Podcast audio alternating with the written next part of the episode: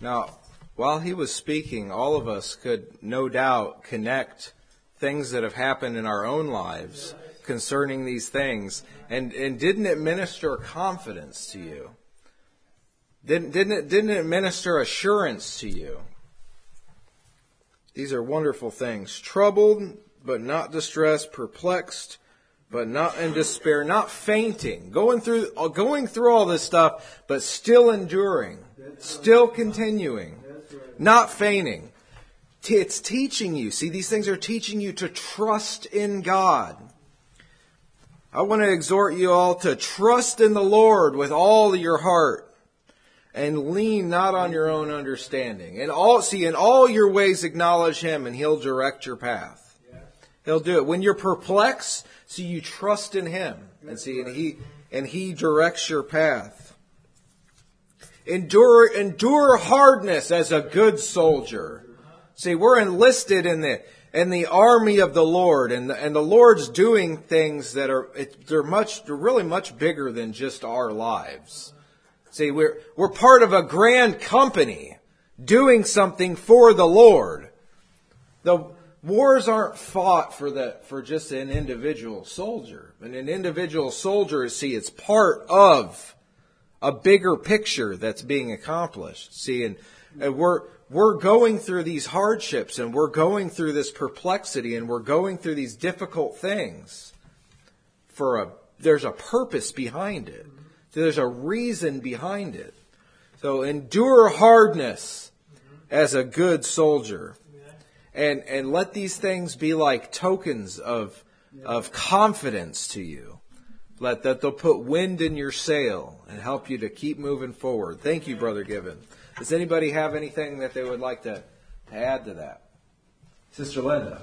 I see Steve was talking about being cast down, and I think we go through a lot of persecution and stuff like that, but we are never cast out. Yes. We are always safe in the hand of Jesus, mm-hmm. even Amen. through all of these persecutions Yes. and being cast down.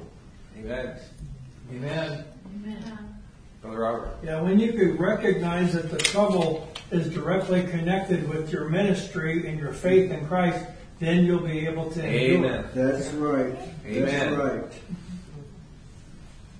Amen. Sister Benita. Often we don't recognize that the trouble is connected to our ministry until much later.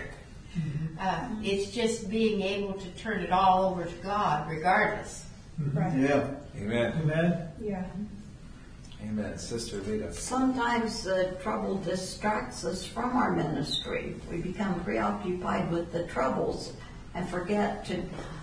The one time that I noticed it, I was praying for a friend who was from a very bad situation, and I had asked for prayers at a prayer meeting at church, and then bad things began happening to me. I lost a job, my dog almost died, I sprained my ankle. And I realized later that when all those things happened, I forgot to pray for her. Hmm. And somebody pointed out to me, and I thought, I became distracted by the troubles. Yeah. Mm-hmm. Yeah. That's a danger, all right. Yeah. Amen. Brother David. In, uh, in the United States, we love stories of people who pull themselves up by their own bootstraps. And they- Well, this isn't pulling yourself up. That's right. This Paul was stoned and left for dead. How, did- how could he? Yeah. How could he come back to life and come back into the city and resume his ministry? I mean, this Right. It's not something we can do ourselves. It, it has to be through depending on God and His strength. Yes. And, uh, not when hardships come, not letting it uh, stop you from following Christ, not letting it stop you from what mission you have. And that's something we can't do ourselves. It has to dependence on Him. Amen.